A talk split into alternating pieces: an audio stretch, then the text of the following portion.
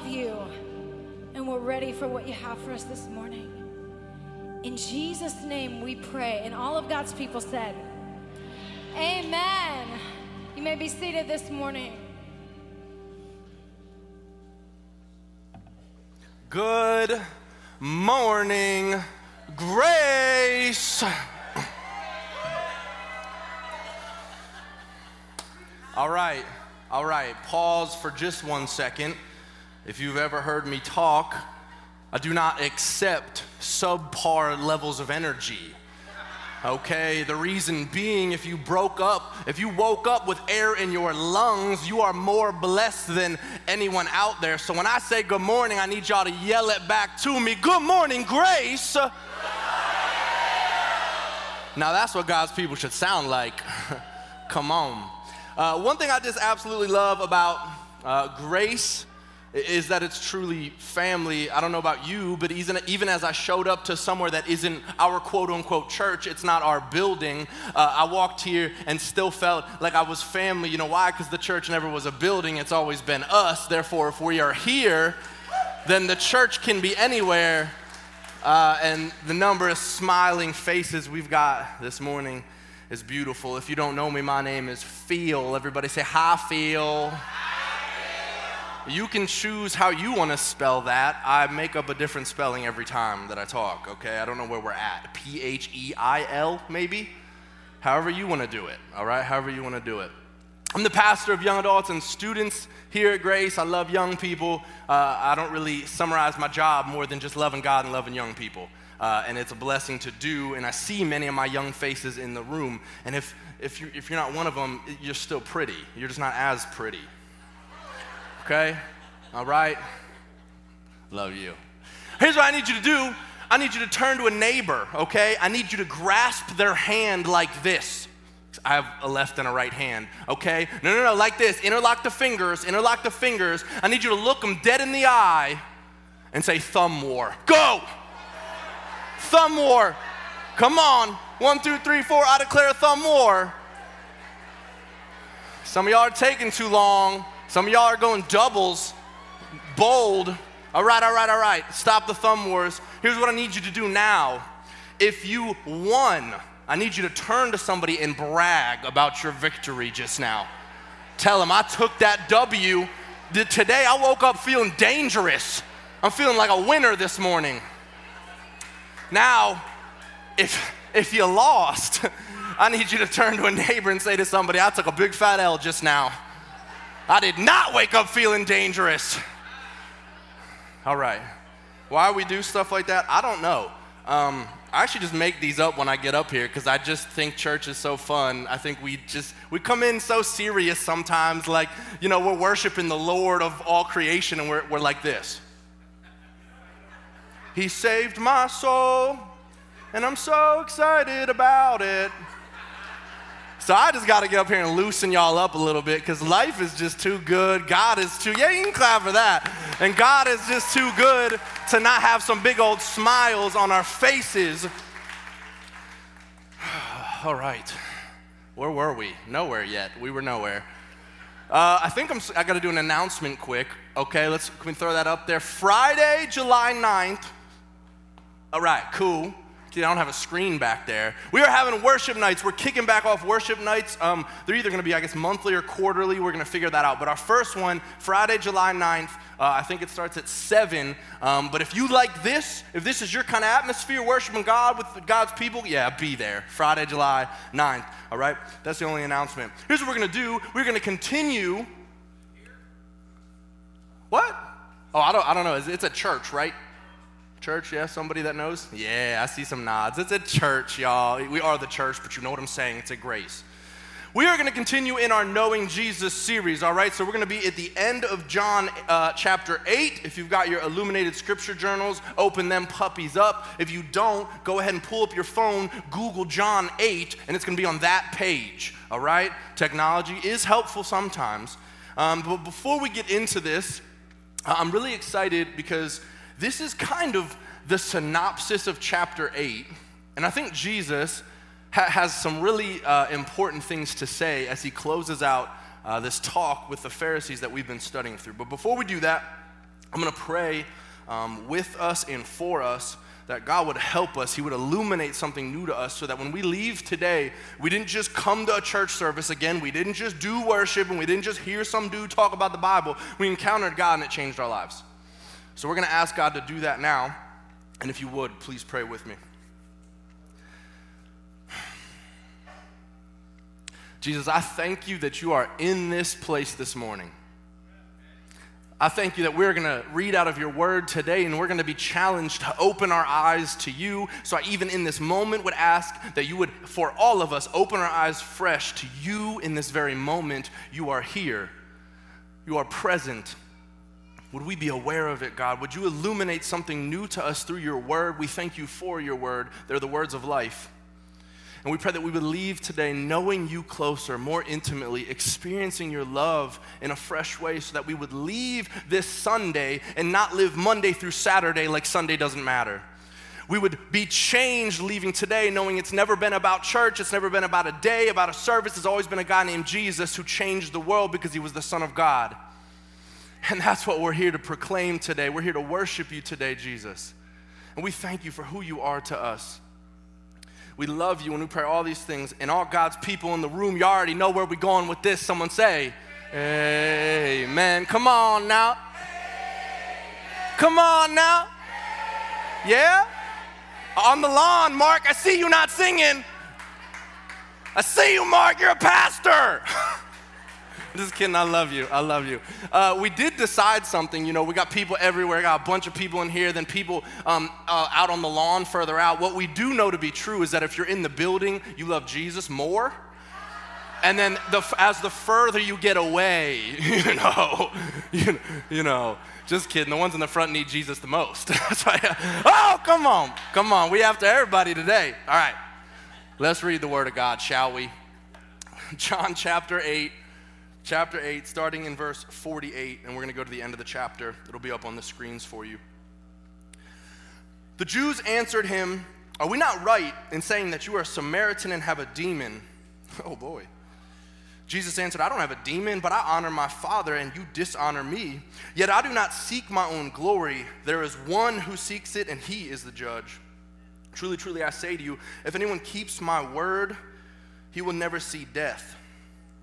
The Jews said to him, Now we know that you have a demon. Abraham died, as did the prophets, yet you say, If anyone keeps my word, he'll never taste death. Are you greater than our father Abraham, who died, and the prophets died? Who do you make yourself out to be?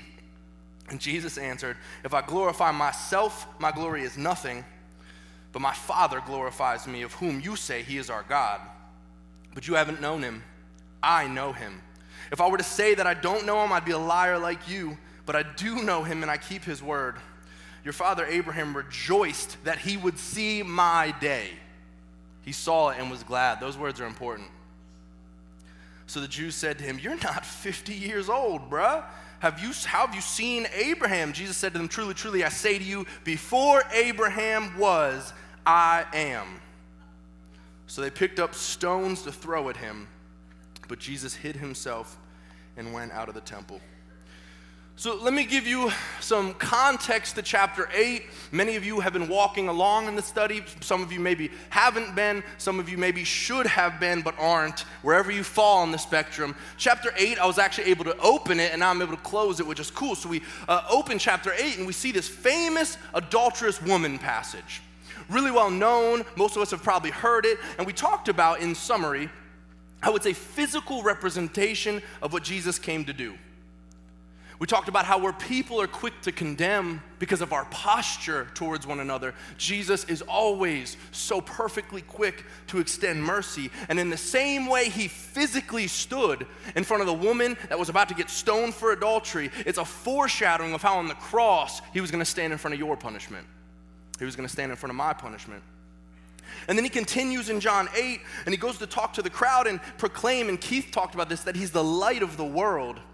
And Keith made this awesome analogy in talking about how there's the spectrum of light and that there's pieces that we can see in the spectrum of light and then others that we can't, yet they still affect us. And he said, God so often operates the same way. There's pieces of the kingdom of God, pieces of Jesus and who he is that we'll be able to physically see and experience here on earth. But how many other pieces of being the light of the world can we not physically see, yet it still affects us? It's still changing us, it's still impacting us. And we should be excited that one day we're gonna know infinitely more about him than we do now. And then last week, Ben talked and it just wasn't good at all, so I'll skip that piece. I'm so sorry. No, Ben killed it. Ben killed it. And, and Ben talked about this idea of the truth will set you free. And, and I'm going to be honest, it was, it was, a little bit of a triggering message, wasn't it?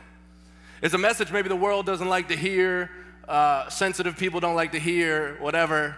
But he talked about it in such a bold way, and I loved it. And he said, Listen, if we're gonna buy into this lie that the truth can just be how you feel, we need to understand that there's only a singular truth. And if there's not one truth, if there's more than one truth, there can't be truth at all. And our feelings are untrustworthy. Therefore, truth based on our feelings is not truth. So there's no such thing as it's my truth. That means there is no truth. And that's even just philosophy outside of Bible. And he talked about that. And he said this, man, I love this. He said, the problem with that idea of truth is that it puts us in charge. And who's really bad at being in charge? Us. And we need to be people who, that even in the hard things, even in the confusing things, we seek Jesus as the ultimate truth. And then after these like multiple levels of debates, we show up at this end of the chapter where he's talking about this idea of Abraham and before Abraham was, I am. And, and he's still in this debate with the Pharisees and he in, like finishes it. Like he ends this encounter with a couple of massive controversial statements. But I think that we can dissect them and see what they mean for us today. So, what I'm going to do is I'm going to pop verses 46. We're going to back up a little bit to 49, back up on the screen, and that's where we're going to come out of first. So, verse 46, which is out of last week, says this which one of you convicts me of sin? If I tell the truth, why do you not believe me?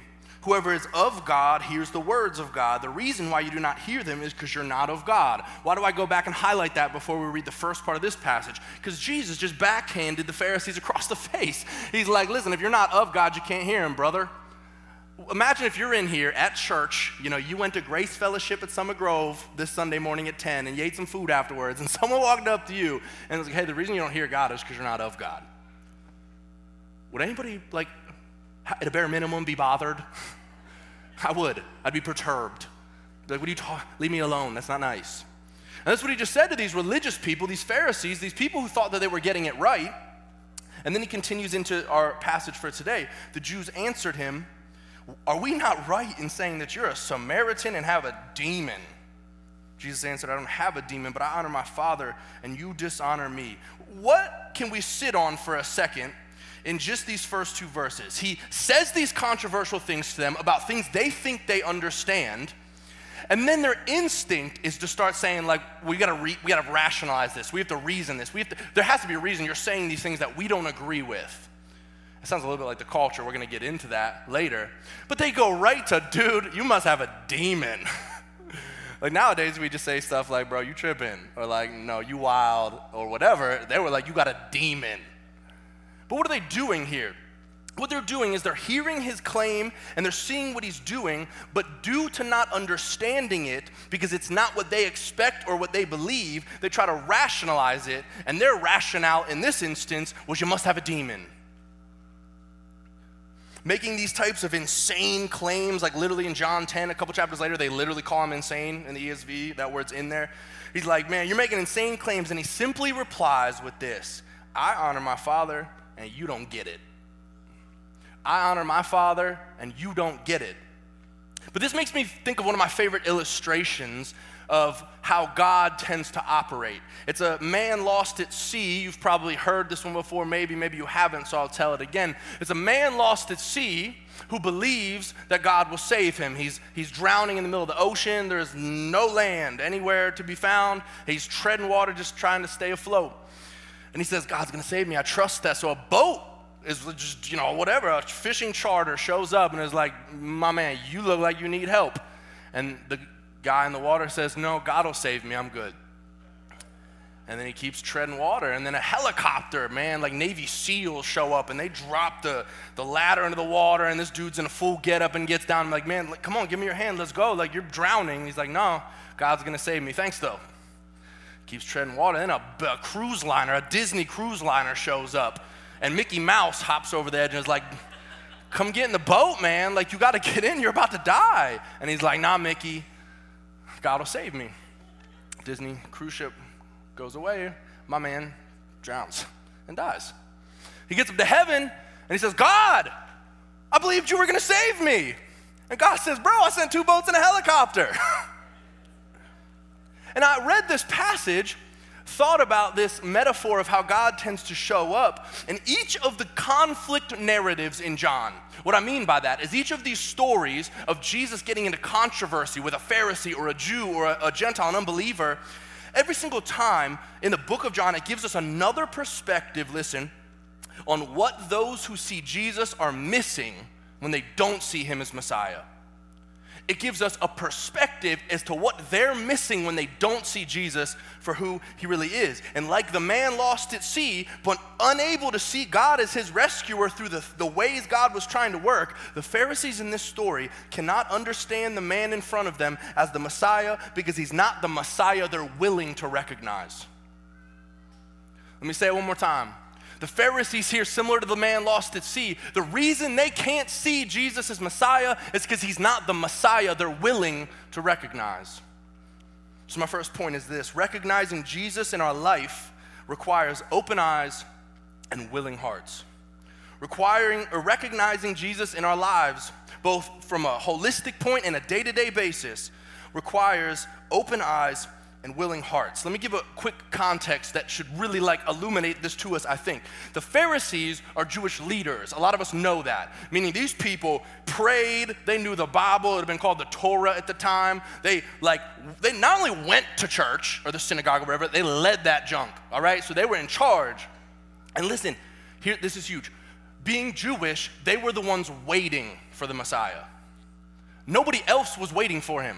Like unbelievers weren't waiting for Jesus to show up, they didn't believe any of that. The Jewish people were the ones waiting for Jesus to show up. Yet, these same religious Jewish people are the exact people because of a certain expectation. When the Savior they had been waiting for finally showed up, they weren't able to see him because it wasn't what they were willing to recognize.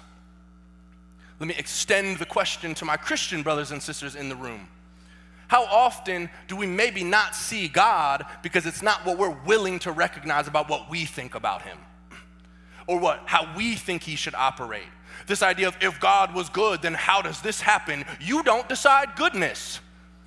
We don't decide how things work. So when we ask questions like that, what we're actually saying is, I'm not willing to recognize what God's doing because it doesn't meet my expectations of God. Now, let me apply this to us because when we read about these Pharisees, we talk about Pharisees as brutally missing it. Like they're the like the villains of the New Testament. Yet how much does what we're talking about now like directly apply to us? How often do we let our opinions and thoughts and whatever infiltrate what we think about God? Therefore, we just miss him because we're not willing to recognize what he's actually doing because it doesn't meet what we expect. And I think the reality is that so often God is right in front of us and we're just not looking.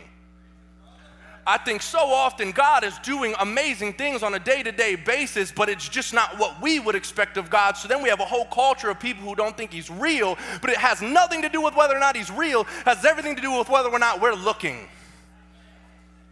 Open eyes. Every single day, there's opportunities from God that I would argue we don't expect. Every single day, God's working in our lives that we won't see unless we look for them. So, I want to talk about these two ideas open eyes and willing hearts. What does that mean? Open eyes and willing hearts. And I want to preface it with a verse, De- Deuteronomy 4:29. I believe I have a slide for it.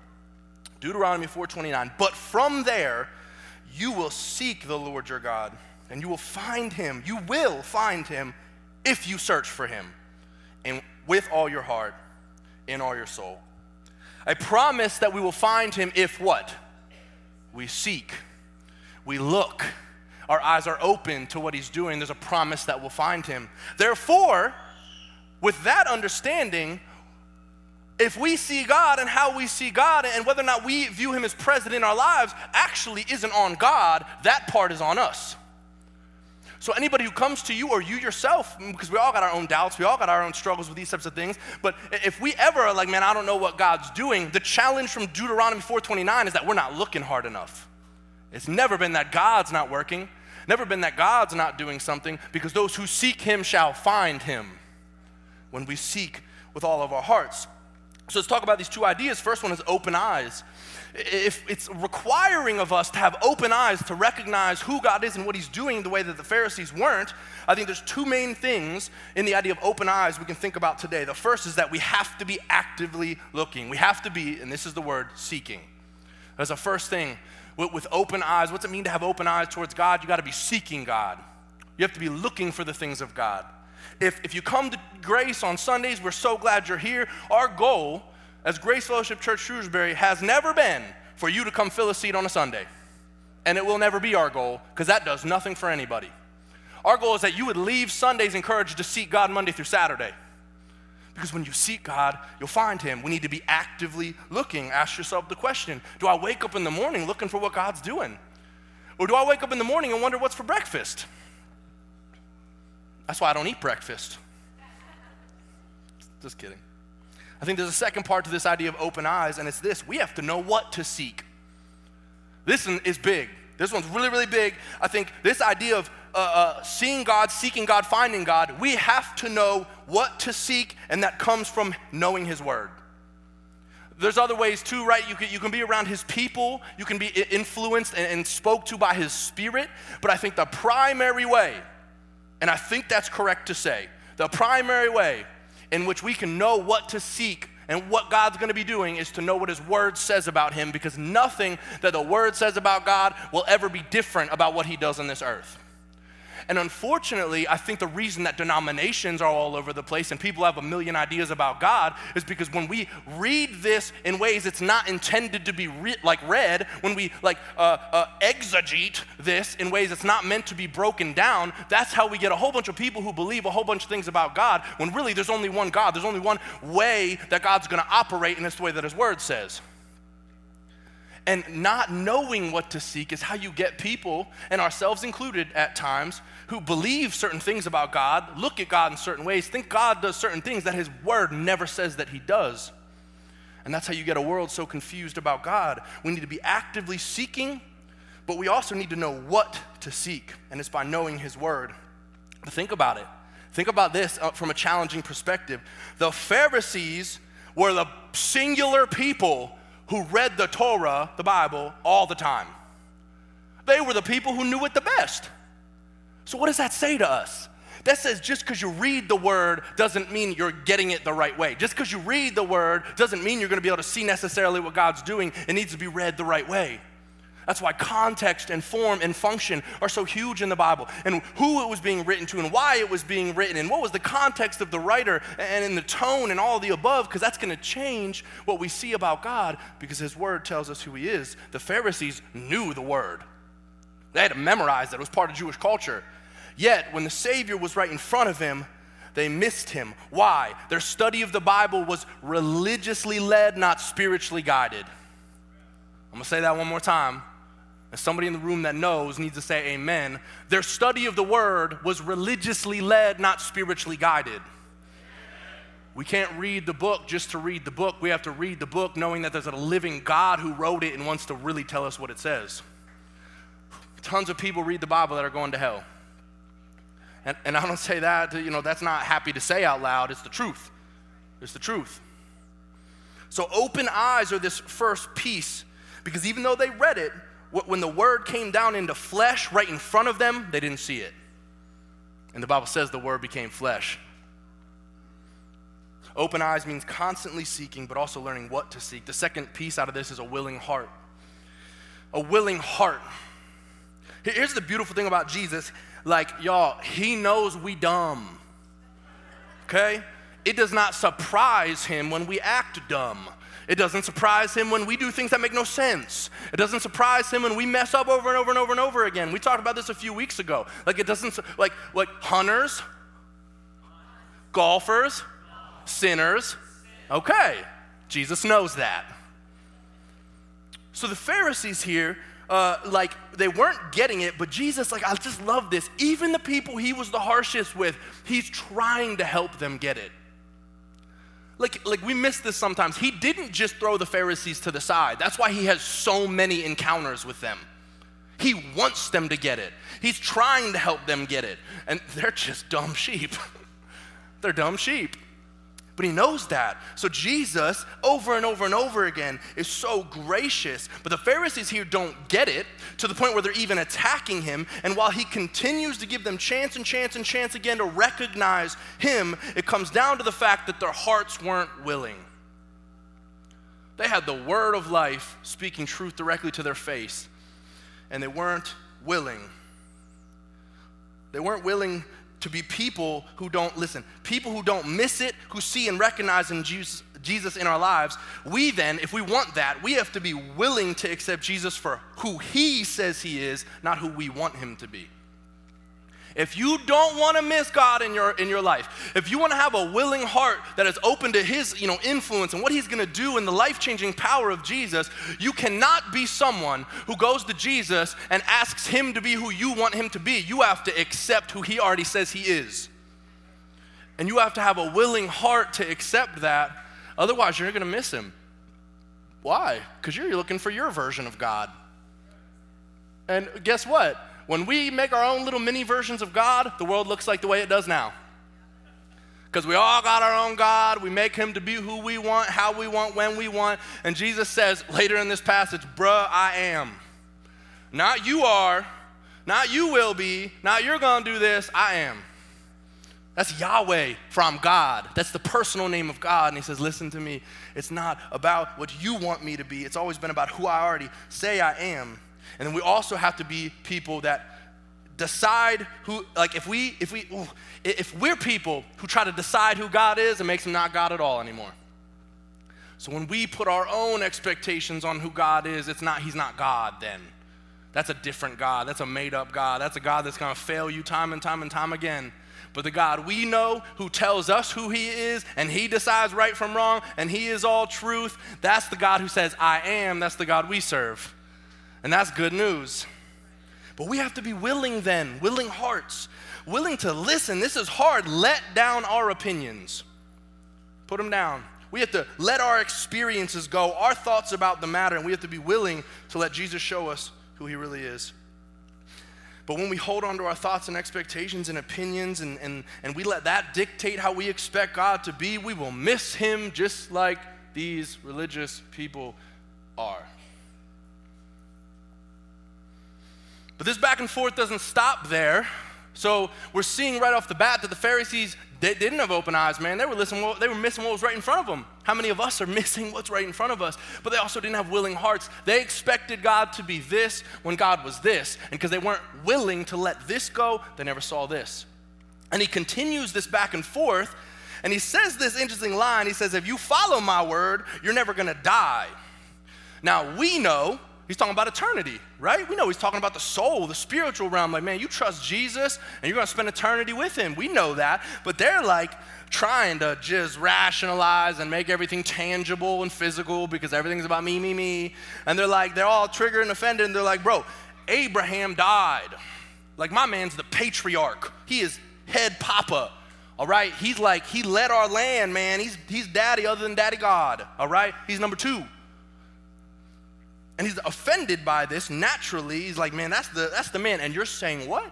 That you're, are you greater than him? And the next point we're going to look at is what Jesus says to this. He says something really interesting. It comes out of verse 54. They said, Are you greater than Abraham? And Jesus answered, This is, this is just pff, massive. If I glorify myself, my glory is nothing turn to your neighbor and say really uncomfortably, My glory is nothing. See, we don't like that stuff. You're like, No, I worked hard for this glory. I'm not saying that. I'm going to talk about that. He said, If I glorify myself, my glory is nothing. It's my Father who glorifies me, of whom you say he is our God. There's another verse I want to preface out of a different gospel that kind of aligns with this Matthew 23 12. And Jesus speaking again says this For those who exalt themselves will be humbled, and those who humble themselves will be exalted.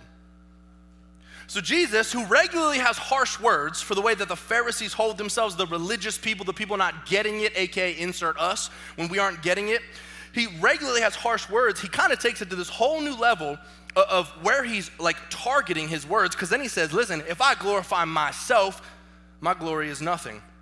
My Father has to glorify me. I found this really interesting because, like, if anyone could glorify themselves, wouldn't it be the Son of God? like, can't you glorify yourself? If I were to ask you out of context, be like, can Jesus glorify himself? I think my instinct would be like, he's God, duh. Do what he wants. Yet here, out of his own mouth, talking to these people, he says, Man, if I glorify myself, my glory is nothing. And I think what we can take from this in the application of like what he's saying and to who he's saying it to is this self glorification is actually self deprivation. Self glorification is actually self deprivation. Let me explain, and I think that this might wake us up a little bit. Deprivation, by definition, is this lack or denial of something considered to be a necessity. Deprivation, lack or denial of something considered to be a necessity. And, and, this whole chapter, this whole gospel, man, like, is Jesus trying to tell people again and again and again there is one truth, one way to heaven, one way to God, one way to true life, one thing worth glorifying, and you need it. He says it over and over and over and over again. You need it. There's no life outside of it. How about this? It's a necessity. What I have for you that the world doesn't have is a necessity. Therefore, by definition, to not have Jesus would be what? Deprivation to be in lack of something necessary. And Jesus is saying to them here, like, in contrast, if you glorify yourself, then instead of me, it's gonna get you nothing. Your glory, that glory, that type of living gets you nothing. In fact, that type of glory, self glory, is gonna be the same thing that'll actually deprive you of what's necessary for you. What is a necessity to you? Listen, spending our life here on earth glorifying ourselves is simultaneously gonna deprive us of the glory of God. Spending our lives, your life, waking up, and every minute is about you and what are you gonna do today and how are you gonna live and how are you gonna feel happy and the pleasures that you can find. Living that way, that type of self glory, Jesus is saying here to the Pharisees, with himself as an example, says that type of living will actually deprive you from the glory of God. You will lack something necessary. Mm. Now, let me bring this home and make it very tangible there's zero coincidence that the world is the way that it is, specifically America. Let me rock your world here for a second. There's cultural studies done across the world, and in communal like type of talks, meaning community, uh, nations, etc., etc., they're primarily decided, the nations that is, by two words indiv- individualistic or collectivistic. I don't know if you've heard those things. Collectivistic effectively means that the culture as a whole values family. They value community. They put the family, they put others, they put community ahead of themselves. That will be a first priority. That's why you hear, like, over in Europe, like, in the middle of the day, they take siestas and just go hang out with their fam at like one o'clock. And we're all like, we want to do that. No, we don't. Y'all just want to make money. Sorry, just kidding. Anyways, get this America is the only singular country that is holistically defined as individualistic. Not a single other country in the world on this scale fell as individualistic. They all valued others and community and family much higher than individual success. America is the sole country in the world because of our idea of independence and pursue your happy and all that jargon that we are individualistic as a culture. We value the individual higher than we do the family. We value success in whatever areas as higher than building community, as putting others. We value self much more than we value others. Now, America, in the same breath, get this, the only singular individu- individualistic, that's a hard word to say, thing like, like country in the world, the only one is it surprising to us that America, the great America, is also top three in depression rates, anxiety disorders, substance abuse? In fact, we're top two or one in almost every major communal category like that. We're the top of every single list. Now, if Jesus is telling us that self glorification, pursuit of self, everything being about you is actually gonna lead to self deprivation, you're gonna really actually miss out on what you truly need. And then we look at these statistics, see America more than any other country glorifies self, and we also are the most miserable. Is that coincidental? Or would it maybe be that if God made the entire world, we should start listening to what He says? Because when we don't, we get the opposite of what he promises us. Self glorification so clearly leads to self deprivation. Look at social media. We use it statistically more than any other country. Do you know that plays a direct role into this other statistics I just said? Why? What's social media other than loving you? Facebook, it's all about your opinion being more right than the person that posted above you and behind you. Mine is the most right because I love me and what I think. Don't even get me started on Instagram and Snapchat. The entire app exists for you to post your face for everybody to see. What does that sound like? Glory of self. TikTok, the new wave, what's it all about? Going viral so people see me. So people think I'm funny and I can get followers and be approved. And what does all of that sound like? Self glorification. Did you know the young generation who was born into that technology is the loneliest generation of all time? Tell me Tell me with a worldly explanation uh, uh, how a generation that is able to be more connected than ever before is the loneliest. Because God told us a long time ago when we pursue that with our life, when it's all about us and making us look good and we want people to see us, it's gonna give us the dead opposite. He says, Man, when you glorify you, you're depriving you.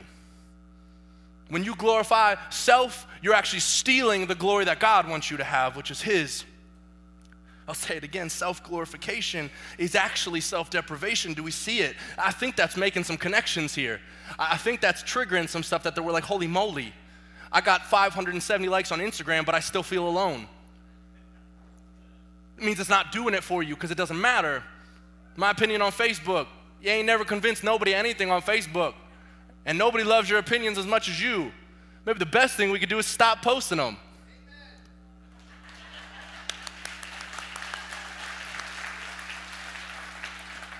Self glory will have you deprived while God's glory will have you alive. How do we know? Phil, how do we know? How do I know if I'm doing this right? How do I know if I'm if I'm wrapped up in self-glory? Can I just admit something? We are a hot church, honest, open, transparent. Phil Cook can tend to love Phil Cook. I'm not even afraid to say that God's been working on it, okay? He really has. I don't love me as much as I used to. In a healthy way. You know what I'm saying. You know what I'm saying, okay? But like that's a struggle for me, man, making things about me and, and everything about me. And I gotta pray against that. I, I, before I get on the stage, every time I ask God, I say, hey, can this not be about Phil? Can this be about you? Can you take all the glory? Anything I say that wasn't of you, make everybody forget it in like a delete button moment. But I struggle with this, but I think the question I've asked both myself and my young people in the room to know if we do this well, just ask yourself this question Who and what gets the most of your time? Because just let's crunch some numbers quick. You could say, I just glorify God every moment of my life. You know, you ever met that person that every time you ask them how they're doing, they say, just pursuing the Lord? What does that mean? I'm asking, like, what did you do yesterday? How was your day? Okay, that's great that you're pursuing the Lord. That's wonderful. I want to know about your life. Just pursuing the Lord, though, man. What is it? Okay, how'd you do it? Tell me how you did it yesterday. How'd you pursue Him yesterday? Anywho, the way we got to ask this, man, is how much time do we give to us versus other people? Like, think about it. From the moment you wake up, you start serving yourself you start filling your head with what you got to do today. Uh, this is really unhealthy, but a lot of us probably do it. We wake right up, grab our phones, and see what happened since we went to sleep six hours ago. we just got to be filled in. We got to see who liked our post since we last went to sleep. Y'all know we do it.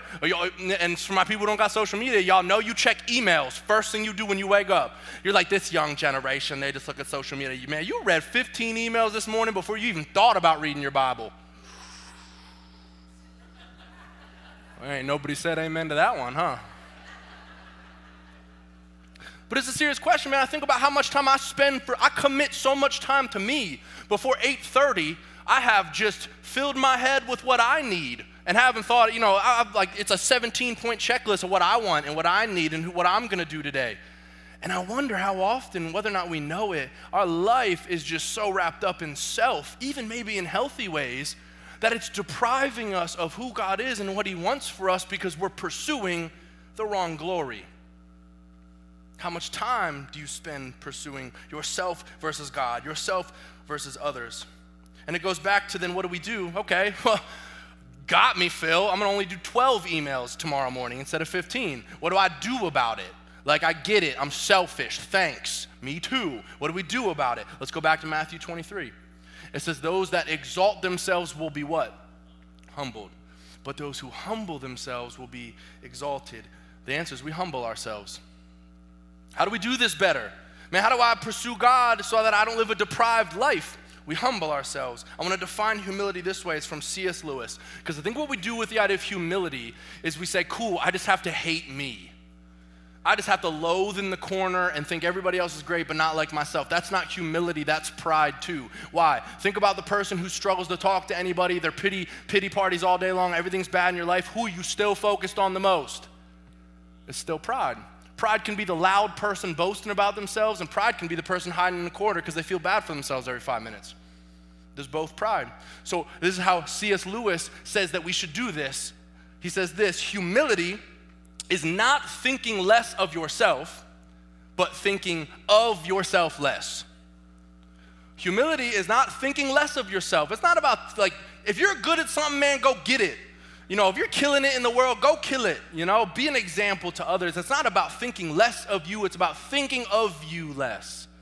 So, how do we do this, man? How do we pursue uh, glorification of God and not self glorification? Because we ain't got time to be living deprived lives. We think of ourselves less. What it would look like for you to walk away today and, and realize you think about you way too much, and it causes most of your deprived problems. because we're lacking what we really need, what's really necessary. I think the first major step to seeking this the right way is to ask God to help us grow in humility. And that's what Jesus is trying to get across to both these Pharisees as well as us. But naturally, then, it escalates because Jesus, hear me out, was a professional at triggering people. Okay? If we think this like is the, the trigger generation where everybody just gets mad about something, Jesus would be out here pulling strings for days. He wouldn't do it on social media, but he'd be out there like messing with people. All right? He was a pro at triggering people. So here's what he did. We got to skip to verse 58. It'll be on the screen. This is fresh after they're like, well, wait a second. Abraham was the man. Like, who you think you're better than him? And he says, No, nah, I don't glorify me. God does that. And it gets down to 58, and they're like, Bro, you're not, you're not even 50, how have you seen Abraham? And Jesus said to them, Truly, truly, I say to you, before Abraham was, Yahweh, I am. Before Abraham was, I am. Now, I believe that this is one of, if not the only place, and don't quote me on this, but I did a little bit of searching, where Jesus directly implies that he's God.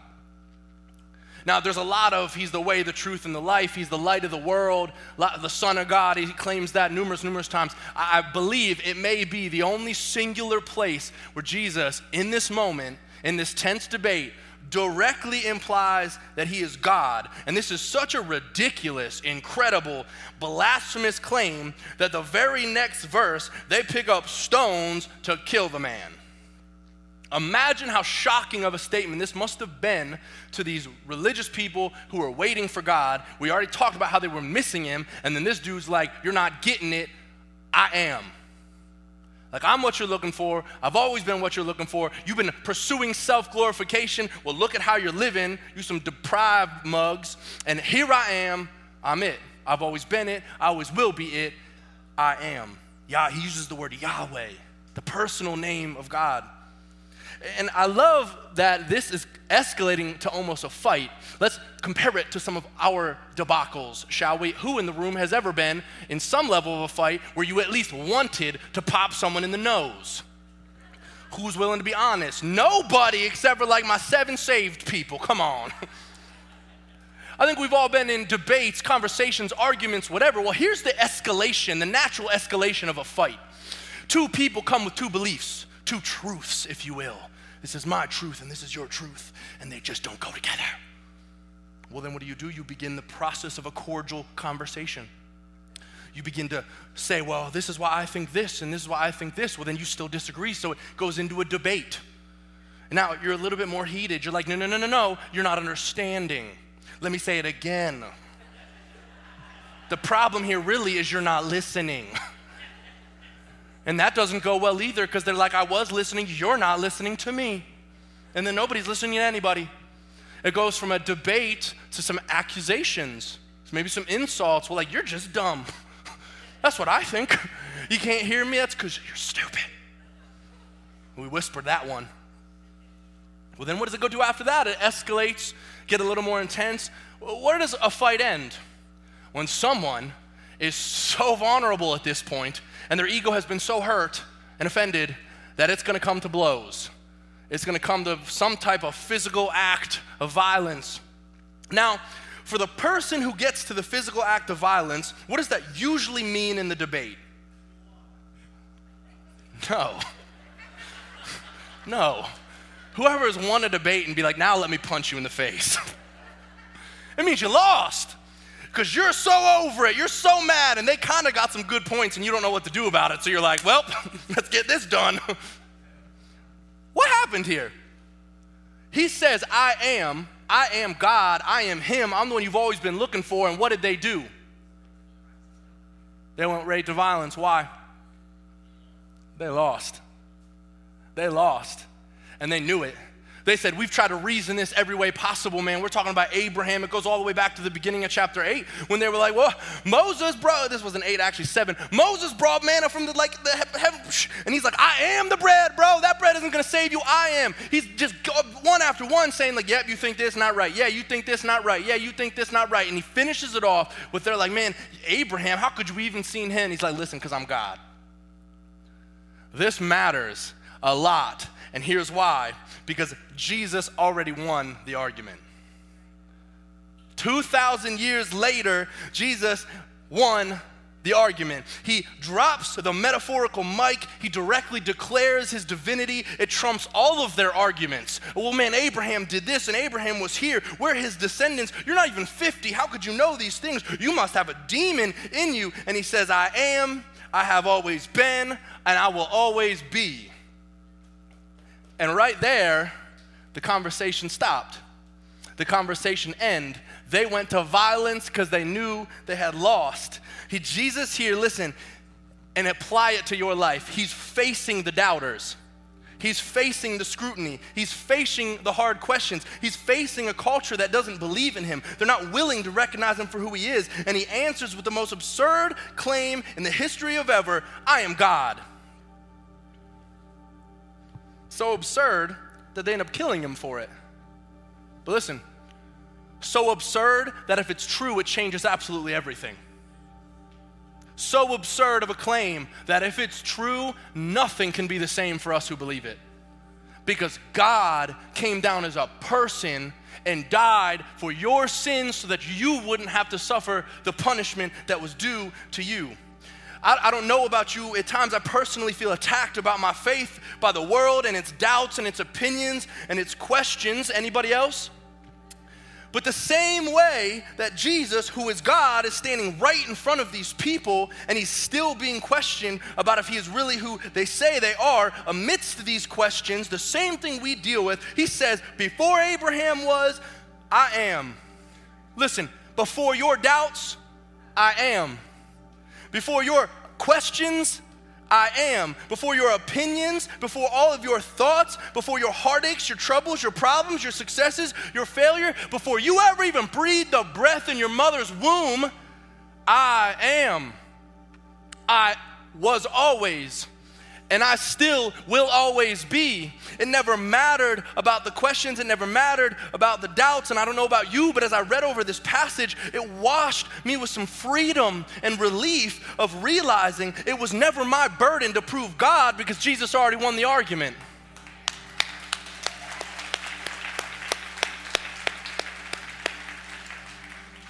It was never our burden to defend a caged lion because the lion can defend itself. Regardless of who says what to you, who doubts you, who mocks you, who says you're crazy for what you believe, who says you're dumb for going to church, Jesus already won the argument. The debate is done, it's settled, and it will be settled for all of eternity. And in the same way that they ended the debate with the Pharisees, a few short days later, he got up on a cross had nails put in his hands and feet, a crown of thorns. He was whipped 39 times. He was beaten to where you couldn't even recognize him anymore. He was hung up on that cross to die. The entire time he went through that, he was thinking about you. And then they buried him in a tomb thinking it was over. They thought they had won the argument. Well, guess what? Three days later, he rose back up from the grave. That tomb was empty, and every question that anyone has ever had was answered that day. Every doubt that's ever been doubted was answered that day. Any trouble, pain, or struggle was ended that day. And now you know where he's at. He's up sitting to the right hand of the Father, waiting for you because he made a way for you when there was no way. And for anyone who would believe with him will not perish but have eternal life. Jesus won the argument.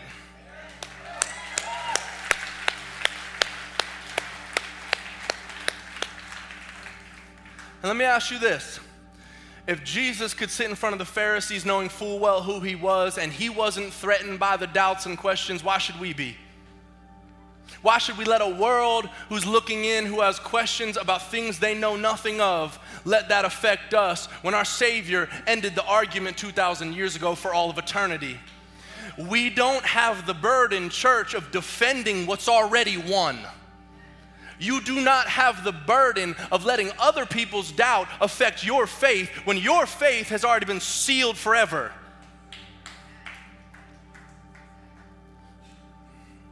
And I don't know about you, but I know for me, I read this and realized it was never my job, anyways, because the minute he said, Before Abraham was, I am, we can fill in any doubt any problem, any struggle, any question and say, before that, he still was. He still is, and he always will be. That's our Savior. That's who we're here to talk about. That's who we're going to get in that pool and baptize some people in the name of Jesus after this because he is and always will be. And I pray that you believe that this morning. And we're going to go into a time of worship where we are going to declare that we believe that. So listen to me, brothers and sisters. I'm not going to tell you how to worship God, but I know that if I believed that the argument's won forever, I am not going to be sitting in that seat. I'm going to be doing backflips somewhere, and I don't even know how to do backflips because God won it for us. Let's pray. God, you are so good. I thank you that you truly won the argument. You, you ended the debate. Any questions we've ever had, uh, they're irrelevant now because you already answered them for us. You are the way, the truth, and the life. There is no one who comes to you, no one who comes to God except through you. I pray for the person in the room that's been having those doubts, having those questions. Would they just be relieved of the pressure, even right now in this moment, via the power of the Holy Spirit? Relieved that it was never their job to defend it to begin with, it was solely their job to believe. All they had to do was say yes because you said I am. And because you said I am, the pressure's off of us. And we just get to live in your freedom because for the, who the Son sets free is free indeed. We love you, and we are going to spend time praising you for who you are, not only this morning, but for who you've always been and for who you always will be. We love you, and all God's people said, Amen. Stand up and let's worship God. Come on.